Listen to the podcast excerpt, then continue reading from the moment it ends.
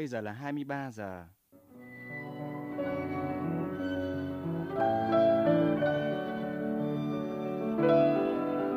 Xin mời các bạn nghe chương trình đọc truyện dài kỳ của Đài Tiếng Nói Việt Nam.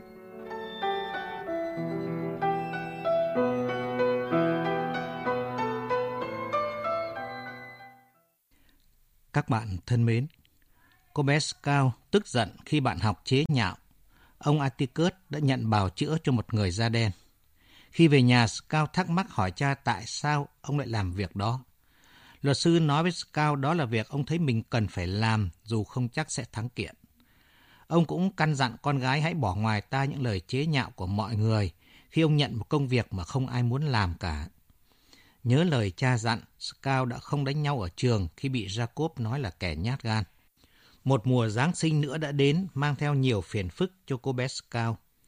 Ngày lễ Giáng sinh nào, gia đình ông Atticus cũng đón rắc chú út của hai anh em Rem và Scout đến chơi. Sau khi nghỉ một ngày tại thị trấn Mekam, chú Jack và gia đình ông Atticus đến trang trại Landing để đón Giáng sinh. Chưa đứa trẻ nào mà Scout thấy chán ghét như anh họ Francis của mình. Sau khi chê Biden là kẻ không nhà cửa, Francis còn chế nhạo luật sư Atticus về việc bào chữa cho người da đen. Nổi giận khi người anh họ xúc phạm tới cha mình, cô bé đã tóm lấy Francis và quyết cho cậu ta một trận.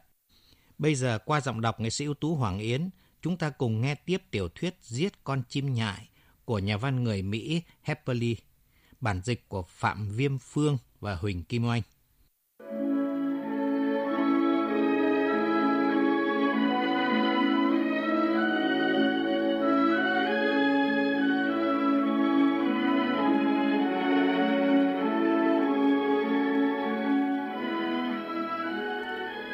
Khi dình con mồi của mình, tốt nhất cứ thong thả.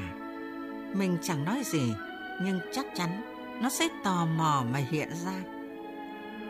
Francis xuất hiện ngay cửa bếp. Nó ngập ngừng hỏi, Mày vẫn còn nổi sùng hả? Jane, Louis? Tôi đáp, chẳng có gì để nói. Francis bước ra trên lối đi. Mày rút lại lời nói đó không, Francis? Nhưng tôi đã động thủ quá nhanh. Francis lùi trở vào nhà bếp. Vì vậy tôi rút về bậc thềm. Tôi có thể chờ một cách kiên nhẫn. Tôi ngồi đó được chừng 5 phút, thì nghe bác Alexandra gọi. Francis đâu rồi? Nó ở trong bếp. Nó biết nó không được chơi trong đó mà. Francis bước ra khỏi cửa gào lên. Bà nội, cô ấy nhốt con trong này không cho ra. Chuyện gì vậy? Tôi nhìn lên bác Alexandra. Cháu không nhốt nó trong đó. Cháu không giữ nó. Francis la to. Có, nó có nhốt, nó không cho con ra.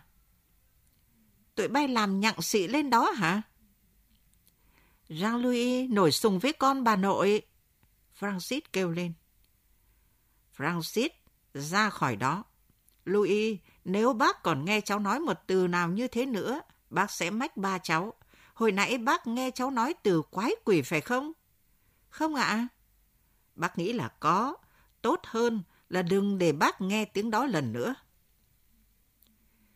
Bác Alexandra là người rình nghe ở hiên sau. Khi bác đi khuất, Francis ló đầu ra nhăn nhở cười. Nó nói, đừng có lừa tao. Nó phóng ra sân và giữ khoảng cách, đá mấy bụi cỏ, thỉnh thoảng quay sang cười tôi. James xuất hiện trên hiên nhà, nhìn chúng tôi rồi bỏ đi. Francis trèo lên cây mimosa tuột xuống, đút hai tay vào túi quần, đi vòng quanh sân. Nó nói, tôi hỏi nó nghĩ nó là ai? Chú rắc chắc. Francis nói, nó nghĩ là tôi đã bị dày rồi, tôi chỉ nên ngồi đó và để nó yên. Tôi nói, tao không thèm quấy mày. Francis nhìn kỹ tôi kết luận rằng tôi đã bị khuất phục, bèn ngân nga khe khẽ, đổ yêu bọn mọi đen. Lần này tôi đấm vào răng cửa của nó đến toát ra, đốt ngón tay tới tận xương. Tay trái tôi tê dại. Tôi chuyển sang đánh bằng tay phải, nhưng không được lâu. Chú Jack giữ chặt hai cánh tay tôi sát hông và nói, đứng im. Bác Alexandra chăm sóc Francis, lấy khăn tay chùi nước mắt cho nó, xoa đầu nó, vỗ má nó. Bố Atticus, James và bác Jimmy ra tới hiên sau, thì Francis bắt đầu gào. Chú sách hỏi đứa nào gây sự trước? Nó hét. Bà nội, nó gọi con là con điếm, rồi nhảy sổ vào con. Chú Jack hỏi, đúng không Scout? Cháu cho là như vậy. Khi chú Jack nhìn tôi, nét mặt chú giống nét mặt bác Alexandra. Cháu có biết là chú đã nói cháu sẽ gặp rắc rối nếu còn dùng những từ như thế không? Chú có nói với cháu rồi đúng không? Vâng, nhưng...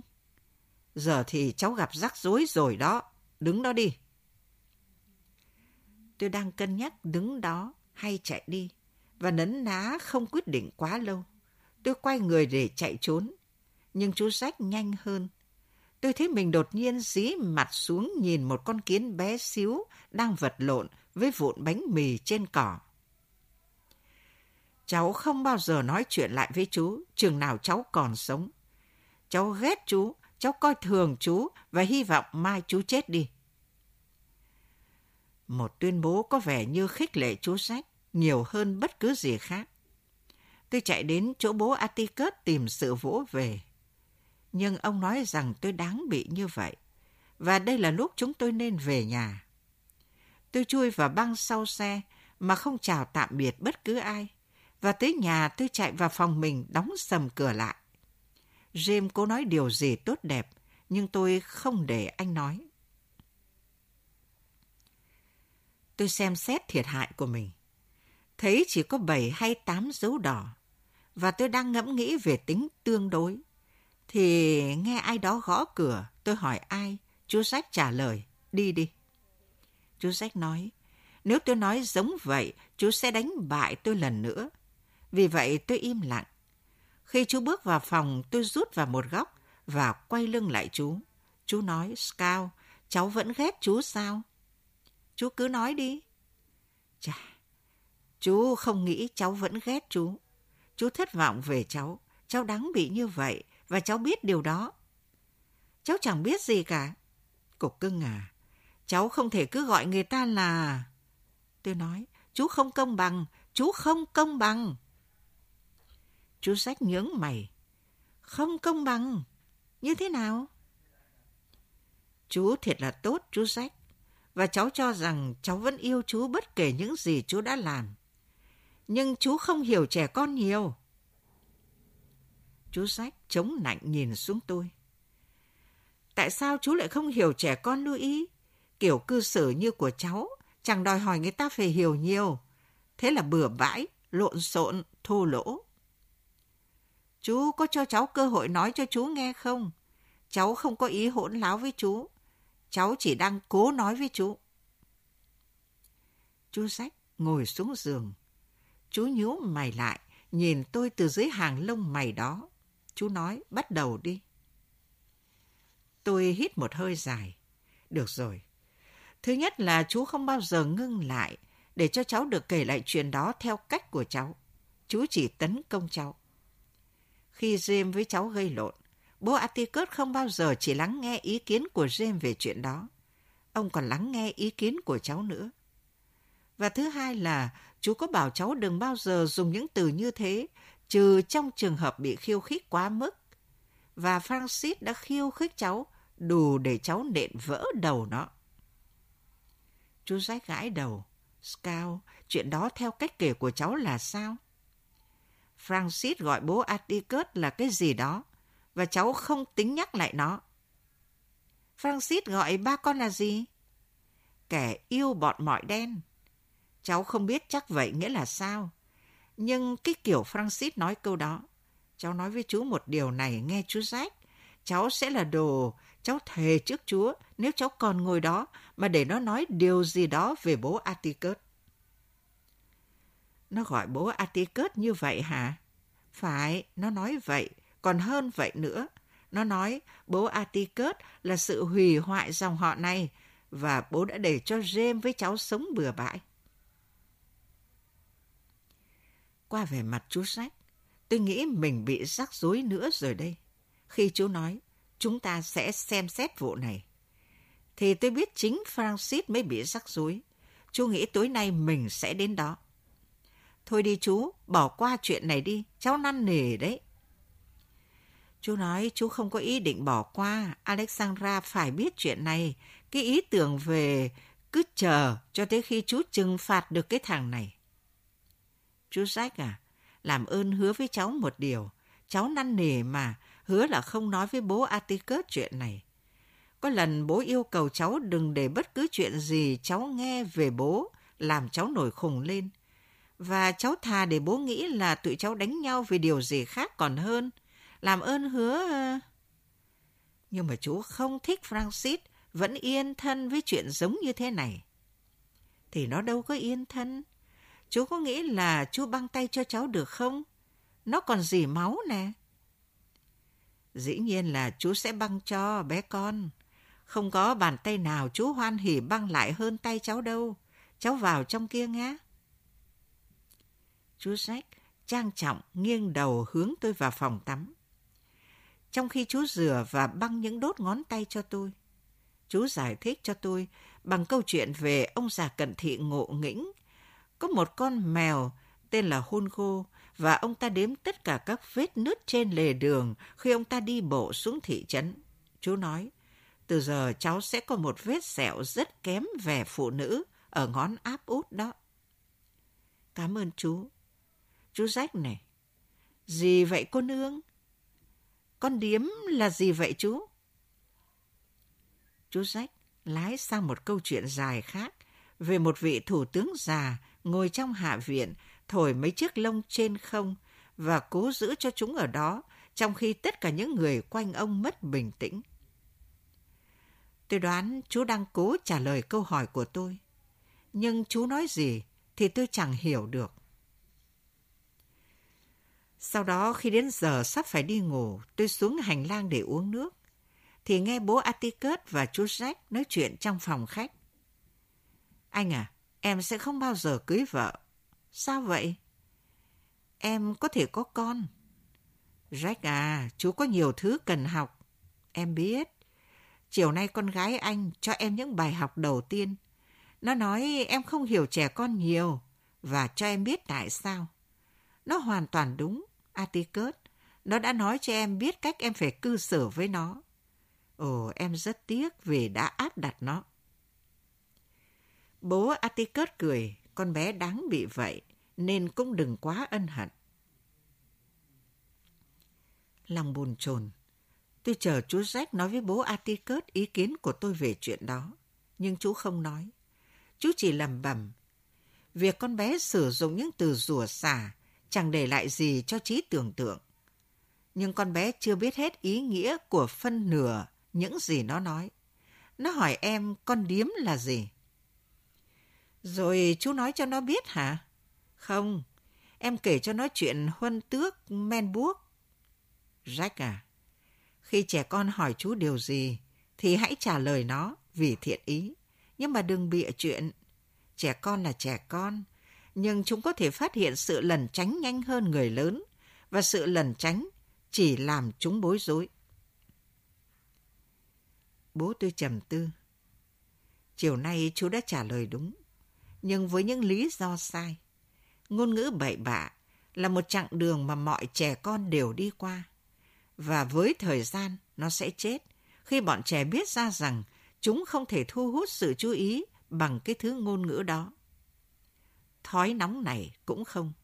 Scout phải học cách giữ bình tĩnh và học sớm với những gì sắp xảy ra cho nó vài tháng tới đây.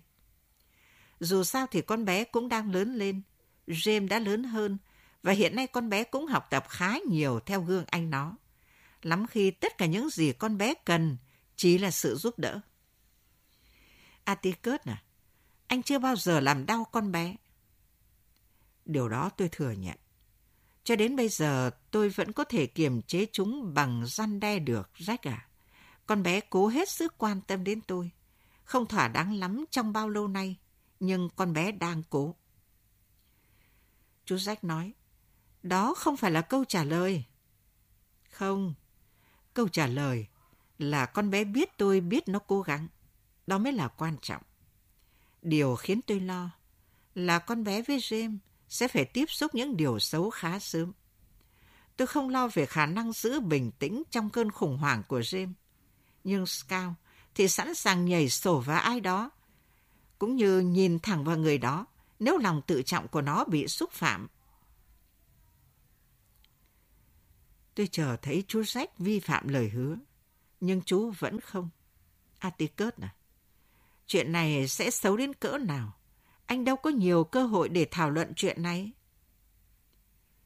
Tệ đến thế là cùng Jack à? Thứ duy nhất chúng ta có là lời khai của một người da đen chống lại nhà Yuen. Bằng chứng rút cục lại là anh có làm tôi không làm. Người ta làm hầu như không mong đợi bồi thẩm đoàn chấp nhận lời khai của Tom Robinson chống lại nhà UN. Chú có quen biết nhà UN không Jack? Chú Jack nói có. Chú nhớ lại họ. Chú tả họ cho bố Atticus nghe. Nhưng bố Atticus nói, chú là thế hệ trước. Tuy nhiên những người hiện nay cũng y như vậy. Vậy anh sẽ làm gì? Trước khi tôi xong vụ này, tôi có ý định quậy bồi thẩm đoàn một chút. Tuy nhiên tôi nghĩ chúng ta sẽ có cơ hội hợp lý để kháng án. Thực tình tôi không thể xác định gì vào giai đoạn này, chú biết đấy. Tôi đã hy vọng sẽ đi hết cuộc đời mà không gặp một vụ nào giống như vậy. Nhưng John Taylor đã chỉ vào tôi mà nói là anh thôi. Xin cất chén này xa con hả? Đúng, nhưng bộ chú nghĩ tôi có thể đối mặt với các con tôi theo cách nào khác sao? Chú biết rõ chuyện gì sẽ xảy ra y như tôi vậy, Jack. Và tôi hy vọng, tôi cầu nguyện mình có thể đưa James và Scout vượt qua vụ này mà không chịu đắng cay. Và nhất là không bị nhiễm căn bệnh thường gặp của Mai Căm. Tại sao những con người có lý trí lại hoàn toàn điên lên khi xảy ra bất cứ chuyện gì dính đến người da đen? Đó là điều mà tôi không muốn làm bộ hiểu. Tôi chỉ hy vọng rằng James với Scout sẽ đến gặp tôi để kiếm câu trả lời cho chúng, thay vì lắng nghe thị trấn này. Tôi hy vọng chúng đủ tin cậy ở tôi. Scout hả? Tóc tôi dựng đứng. Tôi ló đầu ra khỏi góc nhà. Dạ. Đi ngủ. Tôi chạy vội về phòng và lên giường. Chú Jack là một người bạn tuyệt vời, đã không bỏ rơi tôi. Tôi không hiểu nổi tại sao bố Atticus biết tôi đang lắng nghe. Và mãi nhiều năm sau, tôi mới nhận ra là lúc đó ông muốn tôi nghe mọi lời ông nói. Bố Atticus đã yếu. Ông gần 50 rồi. Khi James và tôi hỏi tại sao bố già như thế, ông nói ông đã khởi đầu trễ. Chúng tôi cảm thấy điều đó được phản ảnh trong những khả năng của ông, trong nam tính của ông. Ông già hơn cha mẹ các bạn học của chúng tôi nhiều. Và khi bạn học của chúng tôi nói, ba tao thế này thế kia, thì James hoặc tôi chẳng có gì nói được về ông. James rất mê bóng bầu dục. Bố Atticus không bao giờ mệt quá đến độ không muốn chơi. Nhưng khi James muốn giành bóng với ông, ông nói, bố già quá rồi, không làm vụ đó nổi đâu con. Bố tôi không làm bất cứ thứ gì. Ông làm việc trong văn phòng, không phải trong tiệm tạp phẩm. Bố Atticus không lái xe thùng cho hạt. Ông không phải cảnh sát trưởng. Ông không làm nghề nông, không làm việc trong tiệm sửa xe, không làm bất cứ việc gì có thể dấy lên lòng ngưỡng mộ ở bất cứ ai. Ngoài ra bố còn đeo kính, mắt trái ông gần như mù. Và ông nói rằng mắt trái là lời nguyền dòng tộc của người nhà Phin. Mỗi khi muốn nhìn rõ thứ gì, bố phải quay đầu nhìn bằng mắt phải. Bố không làm những việc mà ba của các bạn học tôi làm. Ông không đi săn, không chơi phé hoặc câu cá, hay uống rượu, hay hút thuốc. Bố ngồi trong phòng khách, đọc. Tuy nhiên với những đặc điểm này, bố tôi vẫn không được chìm khuất như chúng tôi mong ước. Năm đó cả trường xôn xao chuyện ông biện hộ cho Tom Robinson. Không lời bàn tán nào lộ sự thán phục. Sau vụ đụng độ giữa tôi với Cecil Jacob, khi tôi cam kết theo chính sách làm kẻ hèn nhát, có lời đồn lan truyền rằng scalfin sẽ không đánh nhau nữa. Nó bị ba nó cấm. Điều này hoàn toàn không đúng. Tôi sẽ không chiến đấu công khai vì bố Atticus, nhưng gia đình là lĩnh vực riêng tư. Tôi sẽ chiến đấu sống mái với bất kỳ ai, từ đứa anh em họ ba đời trở lên như Francis Hancock chẳng hạn, biết điều đó. Khi cho chúng tôi những khẩu súng hơi, bố Atticus không dạy chúng tôi bắn. Chú Jack dạy chúng tôi những nguyên lý bắn súng cơ bản. Chú nói bố Atticus không quan tâm đến súng ống. Ngày nọ bố Atticus nói với James, bố thích con bắn vào mấy cái thùng thiết ở sân sau. Nhưng bố biết con sẽ đi săn chim. Cứ bắn mọi con rẻ xanh mà con muốn, nếu con có thể bắn chúng. Nhưng hãy nhớ, giết một con chim nhại là tội lỗi đó. Đó là lần duy nhất tôi từng nghe bố Atticus nói làm một việc gì đó là tội lỗi. Và tôi liền đem chuyện này hỏi cô mau đi.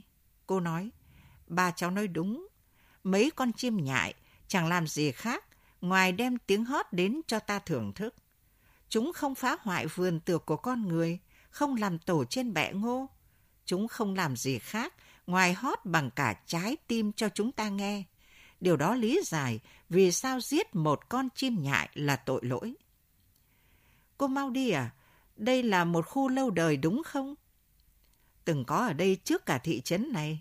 Không, cháu muốn nói là những người ở khu phố chúng ta đều là người già. James với cháu là những đứa bé duy nhất quanh đây. Bà Dubow gần trăm tuổi, còn cô Rachel cũng già và cô với bố Atticus thì cũng vậy. Cô mau đi nói một cách chua chát. Cô không cho 50 là quá già. Cô chưa phải đi bằng xe lăn, đúng không? Mà ba cháu cũng vậy. Nhưng cô phải nói là Chúa đã đủ tử tế để thiêu dụi ngôi nhà mồ cũ của cô. Cô đã già quá không chăm sóc nó được nữa. Có lẽ cháu đúng. Louis, đây là khu ổn định.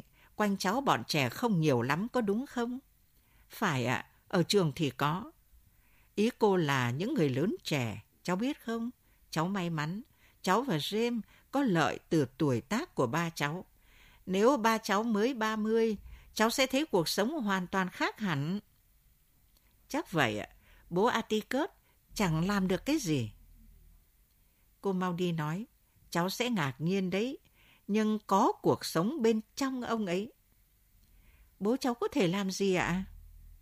Ông ấy có thể làm di chúc cho ai đó, chặt chẽ đến độ không ai làm dối được. Cháu có biết ba cháu là người chơi cờ giỏi nhất thị trấn này không? Ở Landing, hồi bọn ta mới lớn, Atikoffin có thể đánh bại bất kỳ ai ở hai bên bờ sông. Chúa ơi, cô mau đi. Lần nào James với cháu cũng thắng bố hết mà. Đã đến lúc cháu nhận ra, đó là bởi vì ông nhường tuổi cháu. Bộ cháu không biết ông ấy còn chơi được thụ cầm do thái sao? Thành tựu khiêm tốn này thậm chí còn khiến tôi xấu hổ hơn về ông. Cái gì hả cô mau đi? Ờ không, không có gì. Có vẻ như thế cháu sẽ thấy tự hào về ông. Không phải ai cũng chơi được thụ cầm do thái đâu. Bây giờ thì hãy tránh đường cho các thợ cưa. Tốt hơn là cháu nên về nhà. Cô còn bận với mấy khóm đỗ quyên nên không trông chừng cháu được. Cây gỗ có thể rớt trúng cháu đó. Tôi bước ra sân sau, thấy Jim đang tích cực bắn vào một cái thùng thiết. Việc này có vẻ ngốc nghếch khi đầy quanh đó có lũ rẻ xanh. Tôi trở ra sân trước và suốt hai giờ liền bận rộn xây những công sự phức tạp ở cạnh hàng hiên, gồm một lốp xe, một thùng đựng cam, giỏ mây đựng quần áo giặt, mấy chiếc ghế ở hiên nhà và một lá cờ Mỹ nhỏ mà James lấy trong một cái hộp bắt giang cho tôi. Khi bố Atticus về nhà ăn trưa, ông thấy tôi đang khum người nhắm sang bên kia đường. Con bắn cái gì vậy? Dạ, mông của cô mau đi. Bố Atticus quay sang, thì thấy mục tiêu bề thế của tôi đang cúi xuống các bụi cây của cô. Cô lật mũ ra sau và băng qua đường. Ông gọi, mau đi, tôi nghĩ tốt hơn nên cảnh báo cô, cô đang trong tình trạng nguy hiểm đáng báo động đấy. Cô mau đi đứng thẳng dậy nhìn về phía tôi, cô nói, Atikert à, anh đúng là quỷ sứ dưới địa ngục. Khi quay về, bố tôi bảo tôi dẹp trò chơi này đi. Đừng để bố thấy con nhắm cây súng đó vào bất cứ ai lần nữa nghe. Tôi ước gì bố tôi là quỷ sứ dưới địa ngục.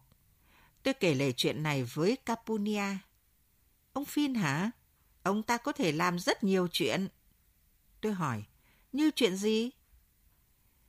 Capunia gãi đầu, bà nói, tôi không biết rõ lắm đâu.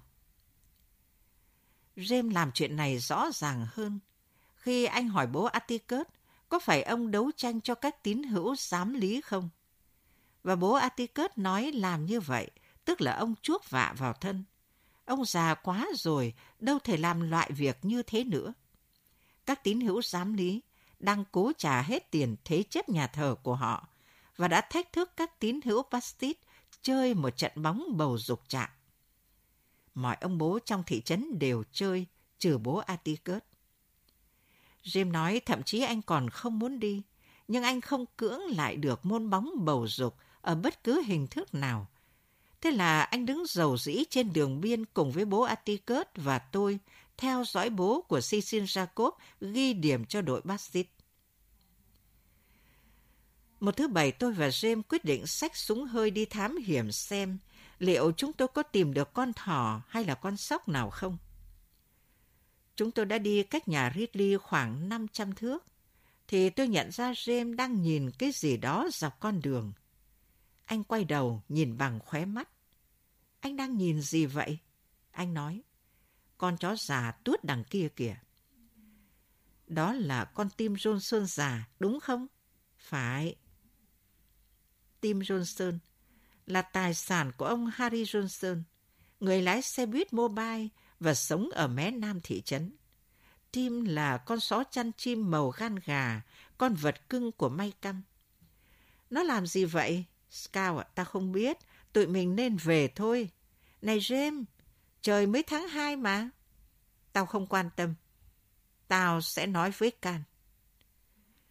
Chúng tôi chạy về nhà và vào bếp. James nói, Can, bà bước ra vỉa hè một chút không? Chỉ vậy James, tôi không thể ra đứng phía vỉa hè mỗi lần cậu muốn đâu. Có chuyện gì kỳ kỳ với con chó già đằng kia kìa? Capunia thở dài. Tôi không thể băng chân cho bất cứ con chó nào lúc này. Trong phòng tắm có một số bông băng. Đi lấy mà tự làm đi. James lắc đầu. Nó bệnh. Có chuyện gì hơi kỳ kỳ với nói. Vậy nó đang làm gì? Cố tự cắn đuôi hả? Không. Nó làm giống vầy này. James ngáp ngáp giống như con cá vàng, rút vai và vặn vẹo thân mình. Nó làm vậy nè, nhìn không giống như là tự nó muốn vậy. Cậu đang bịa chuyện với tôi đó hả, Jim Finn? Không can, có thể là không. Thế nó có chạy không? Không, nó chỉ đi từ từ, chậm đến nỗi không thể nói là nó đi được. Nó sắp tới đây rồi. Bà rửa tay và theo Jim ra sân bà nói, tôi có thấy con chó nào đâu. Bà theo chúng tôi đi vượt qua nhà Ridley và nhìn theo hướng rêm chỉ. Tim Johnson ở đằng xa không lớn hơn một cái chấm nhỏ, nhưng giờ nó đã gần chúng tôi hơn. Nó đi thất thểu, như thể chân phải của nó ngắn hơn chân trái. Nó gợi tôi nhớ đến một chiếc xe hơi bị kẹt trong bãi cát. James nói, nó đi khập khiễng.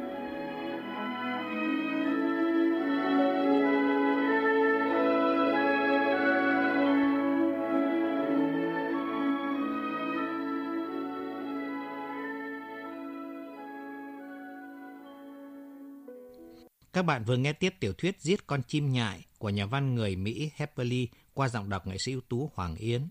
Xin chào tạm biệt và hẹn gặp lại các bạn vào chương trình ngày mai.